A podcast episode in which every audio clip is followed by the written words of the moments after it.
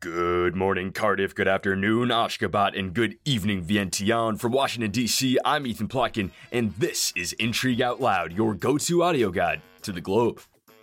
On today's show, I'm joined by Intrigue co founder John Fowler to discuss the latest on French pension reform and an effort to arrest the former Pakistani prime minister. It's all coming up.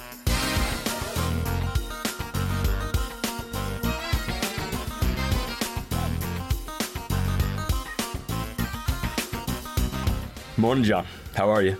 Oh, I, I think I've just about recovered from the insane number of developments, the fire hose of news over the past week or so.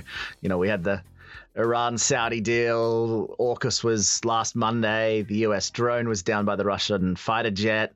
Uh, Xi has announced he's going to Russia. Turkey approved the Finland uh, NATO bid. There were protests in Israel. It was a fire hose, Ethan. So I've just about recovered. That sounds like enough uh, enough news for two weeks. So I'm sure I'm sure this upcoming week will be nice and easy for us. Yeah, for uh, sure. but before that, let's let's let's get into the show. So we're talking again about the heated debate in France over pension reform. Uh, we covered this story a little over a, a month ago, but remind us what is this debate about? Yeah, uh, well, when we covered this last time, uh, as you say, about a month ago, protesters across France had taken to the streets just about every week to rally against uh, a reform effort from P- President Macron. Um, the temperature seemed pretty high back then because union leaders were threatening to bring the country to a standstill. But since then, the temperature has just you know, ratcheted up a lot to mix metaphors badly. you know, just to take a step back and, and give a bit of context, th- these protests started um, because of a plan from the president, uh, Emmanuel Macron, trying to seek to raise the retirement age from 62 to 64 in France. Uh, the idea there is to ensure the durability of France's pension fund, or at least that's what Macron says, and, and a lot of leading economists say as well. The basics are this, and they're very similar to what we said last month. It's France, like a lot of Western countries, is growing old, uh, and there aren't enough people paying into the retirement system at any given time to support the people that are receiving the benefits. Uh, the most interesting number, I think, is that in the 1960s, there were four French workers per retiree. Today, that number is 1.7 per retiree. And in 2050, or by 2050, that number is expected to be closer to 1.2 French workers for every one person who's retired and receiving benefits. You know, that that's that's a you know that those numbers paint a fairly graphic picture, um, and there's already a huge funding gap in the pension system of about ten billion dollars a year. So Macron was trying to, or at least he says he was trying to bring things back into balance without raising taxes or taking on any new debt. Uh, I think the protesters say that raising the retirement age gives France's wealthiest a free pass, and it's unfair to the blue collar workers, the kinds of folks who would be forced to work longer. Um, and so that's why the protests have kicked off and have been so sustained over, as we said, about a month. Sustained how? What do these protests look like? Well, I, I guess beyond the sort of standard, very French people marching in the street, um, millions of workers in essential public services like transit and education have gone on strike. But Ethan, this is the most disturbing of all, at least for people who don't live in France. And it's that sanitation workers in Paris have gone on strike, which uh, tourists, I am sure, are not too pleased about, and Parisians as well. Sacre bleu, John. Uh, so, uh, Perfect French accent.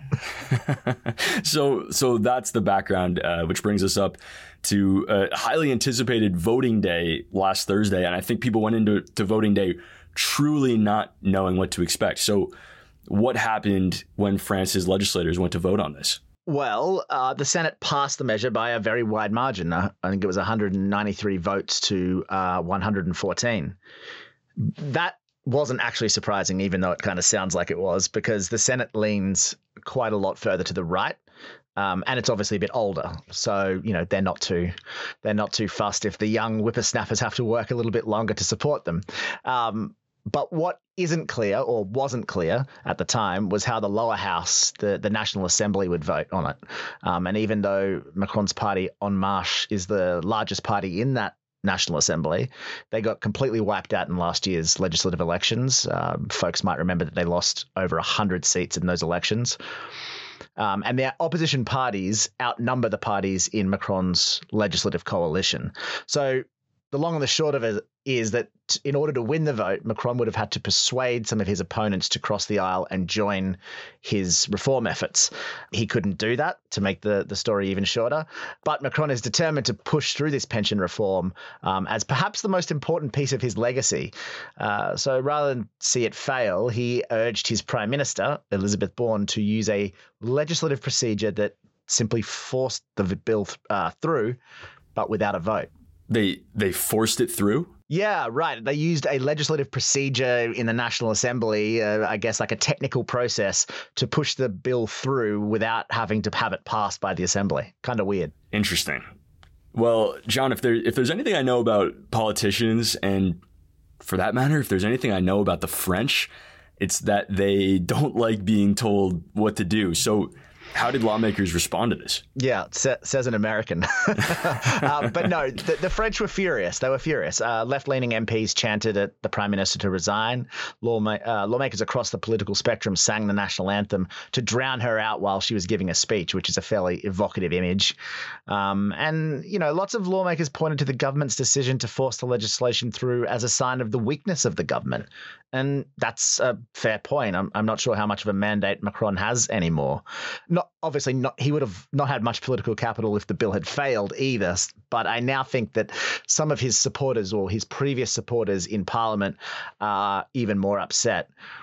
But you know, of course, on the other hand, the experts are saying this change needs to be made for the sake of the French economy in the longer term. So, you know, you you could spin it and say that Macron was being brave by pushing it through when it would have been uh, easier and politically expedient to just abandon the measure. Um, but that's not how the National Assembly saw it, as as we mentioned. So uh, last Friday, uh, instead of retiring to Provence for the weekend, which in my imagination is what every French person does when it comes to Friday. Well, at least at least every French person over the age of sixty-two. Yeah, right, exactly. but yeah, to get away from stereotypes, the lawmakers actually stayed and issued a no confidence vote against Macron, which, um, if successful, would topple his government and block that bill from becoming a law.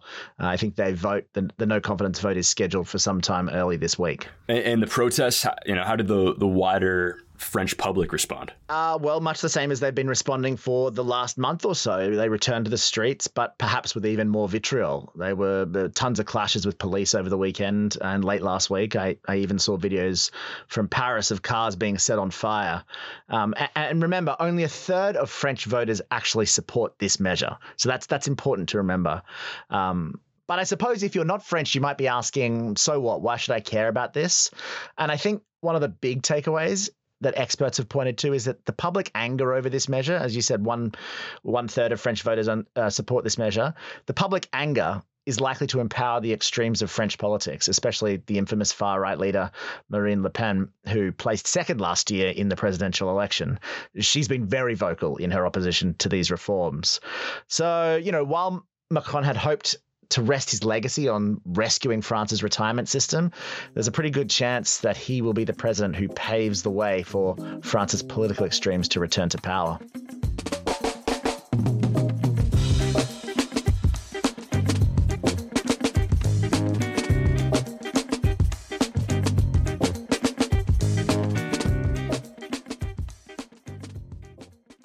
Today's show is sponsored by one of my favorite newsletters, 1440. The team from 1440 monitors scores of news sites to find the stories that matter the most from science and culture to business, politics, even sports. They then pull the most important pieces together into a single digest every weekday morning. Check out the link in the show notes to learn more. All right, welcome back. We're off to Pakistan for this next story. John, take it away. Yeah, so this story is about uh, former Prime Minister Imran Khan, who has been hotly pursued by police in the Pakistani city of Lahore. This is a wild story, Ethan. I, I mean, for for two days last week, police were dressed in riot gear, full full kit, trying to make their way into Imran Khan's home, but they were turned back by Khan's supporters. So if you can imagine it, though, you know, right right police trying to break into a house, but they simply can't because there are legions of Khan supporters physically preventing them from doing it. It's kind of wild. Um, anyway, so by Wednesday afternoon, a Pakistani court ordered police to suspend the arrest operation because the scenes were just so chaotic. Uh, not to mention that there was a, a big cricket match being played down the road that officials were worried might get interrupted. and first things first, right? Um, and so last Friday, the court issued an additional 10 day suspension of that arrest warrant. Wow, I mean that's that's quite a scene. I really like that you said hotly pursued. That really that paints a, a vivid picture for us. Uh, why were police trying to arrest Khan in the first place? Well, uh, authorities say Khan profited from selling state gifts while he was prime minister between 2018 and 2022. Uh, they say he so, uh, sold six Rolex watches. Um, you know, these charges are being taken pretty seriously. In October last year, Pakistan's election commission barred Khan from holding public office for five years. Um, in response, Khan obviously says these charges are politically motivated, and you know he might have a point. Uh, in a country that's famous for Olympic level corruption. Selling six Rolexes probably wouldn't raise an eyebrow in other circumstances. Uh, not that we're endorsing that kind of thing, obviously. Why are you Why are you winking at me when you said that? uh, so, John, who is this Imran Khan? I mean, I'm, I'm sure people will have, will have heard his name, but what's his story? Yeah, Imran Khan came to fame in the 70s and 80s as one of the greatest Pakistani cricketers, or cricketers full stop, uh, of all time. I, I, remember as a young boy growing up in Australia watching the tail end of his career, and he was just an incredible cricketer. I think he even led the Pakistani national team to the World Cup triumph in uh, 1992, if memory serves me correctly. Um, so he, he kind of made his name as a national hero, a sporting icon. And then he entered politics, uh, and shortly after he entered, he, he founded his own political party, uh, served in the National Assembly of Pakistan for a bunch of years, and then in 2018 was elected prime minister after running on a very populist platform.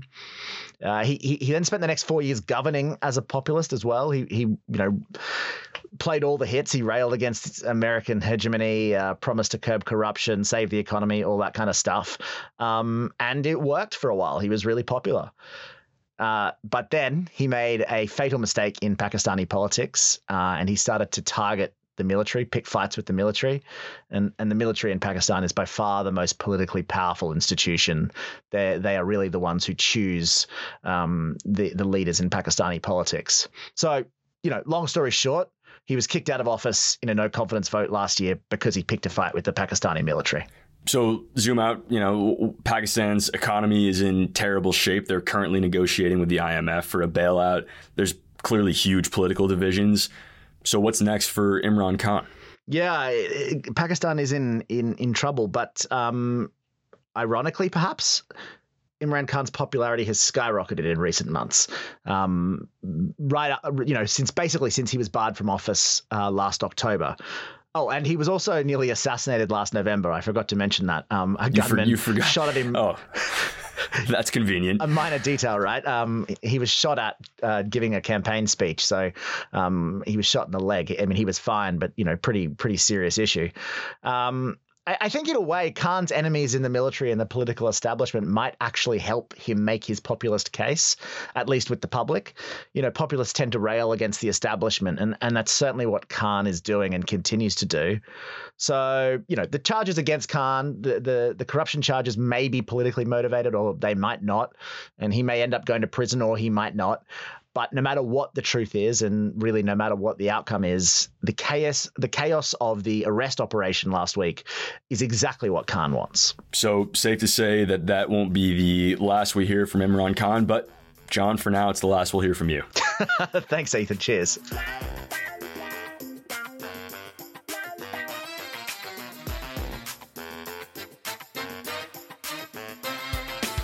Here are a couple other stories we're tracking today. Protesters across Mozambique marched on Saturday in honor of an anti government rapper named Azagaia who died of a seizure last week. Azagaia's 2017 song Povo no Poder, aka Power to the People, was censored across state media, and police responded with force to the protests. Slovakia is following Poland's lead and sending more than a dozen Soviet era MiG 29 warplanes to Ukraine. To date, most NATO allies have worried that delivering fighter jets could lead to escalation, but a Russian spokesperson doubted that the planes would have any effect on the war. And that's going to do it for me. By the way, days after a Canadian court affirmed Canadians' God given right to use the middle finger, Australia is going to war with birds. You know, the, uh, the flying kind. So check out the International Intrigue newsletter to see who they're hunting. In the meantime, I'm Ethan Plotkin. See you on Wednesday.